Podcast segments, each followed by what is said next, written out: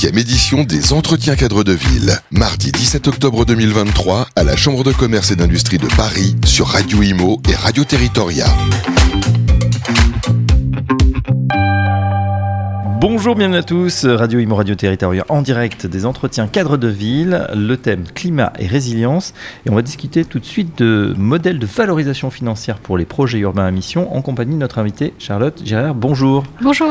Vous êtes euh, directrice de la transition RSE et innovation chez SNCF Immobilier. SNCF, il n'y a pas que des trains, effectivement, beaucoup euh, d'immobilier, beaucoup de, voilà, de, de, parcs, même parfois de friches. Ça représente quoi, SNCF Immobilier? Alors, SNCF Immobilier, c'est le, ça représente le deuxième propriétaire en fait foncier en France. Euh, c'est de l'ordre de 30 000 hectares, 8 millions de mètres carrés et 100 000 logements. Euh, et donc c'est essentiellement euh, ce qui est l'outil de production immobilier de la SNCF, c'est-à-dire les ateliers, euh, les, les, bureaux, les centres médicaux, enfin tout ce qui est nécessaire au fonctionnement euh, de l'outil ferroviaire SNCF. Voilà, et vous vous intéressez justement à, de, nouveaux modèles de valorisation financière. Euh, pourquoi c'est important pour ces projets urbains, euh, notamment à mission? Euh, bah, C'est parce qu'aujourd'hui, bah, voilà, on est de plus en plus contraint avec ce zéro artificialisation net. Il va falloir reconstruire la ville sur la ville. Bref, on a beaucoup d'enjeux. Les, projets urbains à mission, d'un mot, c'est quoi? Alors, nous, on est assez persuadés qu'aujourd'hui, euh, quand on fait des projets urbains dits à mission, c'est-à-dire finalement avec un impact environnemental euh, et social, euh, il faut euh, absolument l'intégrer dès le démarrage dans les, les, estimations des valeurs foncières et que ce ne soit pas uniquement de l'extra-financier euh, et que c'est bien un élément constitutif de la valeur foncière euh, sur laquelle ensuite vous allez pouvoir faire des projets. Et donc, ça nécessite certainement de repenser la façon d'évaluer les valeurs des terrains pas uniquement par rapport au mètre carré constructible, mais potentiellement aussi par rapport aux usages, en particulier environnementaux, euh, que ce projet va pouvoir euh, permettre de, réaliser et de satisfaire. Bien sûr.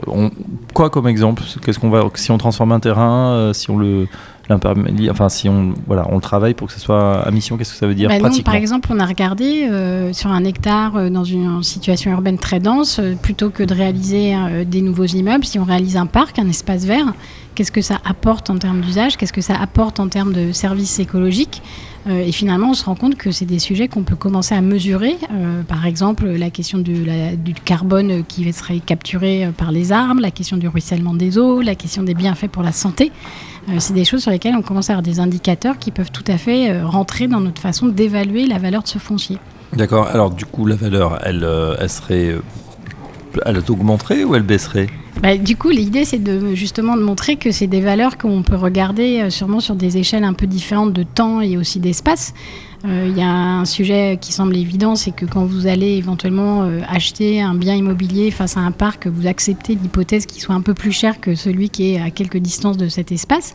Bah ça, ça va se traduire dans des droits de mutation que va percevoir la collectivité qui sont différents par conséquent. Et donc, on pourrait se dire que sur un long terme, cette question de la valeur, on peut la retrouver dans le travail qu'on pourrait faire autour de, de, ces valorisations immobilières qui sont un peu plus élevées quand on est aux abords d'un parc, par exemple. D'accord. Ce sont des choses qui sont propres à la SNCF ou bah, ça fait tache d'huile ou c'est en train d'être vu par bah, c'est des réflexions oui, qui sont vues par euh, pas mal d'acteurs aujourd'hui, en fait, puisque c'est cette question euh, de la mesure de l'impact environnemental et social euh, que vous allez intégrer dès le démarrage dans votre projet comme un élément, un, un vecteur euh, qui va permettre de faire euh, ces projets. Si on reprend l'exemple du parc, on sait qu'aujourd'hui, c'est un des éléments, par exemple, essentiels que demandent euh, les habitants des villes très denses. Euh, c'est un sujet pour, pour eux, l'accès à l'espace vert qui est absolument essentiel dans leur qualité de vie, leur santé, leur bien-être. Est-ce que cette perception elle a changé depuis la crise sanitaire? Bah, elle a certainement changé parce qu'on s'est bien rendu compte que l'habitabilité, elle dépendait de ce qu'il y avait à proximité de notre logement. Et donc, euh, il fallait certainement intégrer ces éléments aujourd'hui euh, dans les projets euh, et pas seulement dans, dans, des perspectives trop lointaines, en fait. Bien sûr.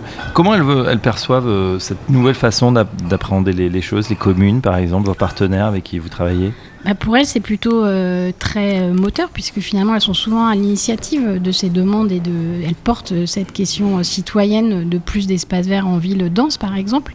Euh, et donc, elles sont plutôt très favorables à ce qu'on remette en question ou qu'on repose la façon de mesurer les valeurs créées par ce type d'aménagement.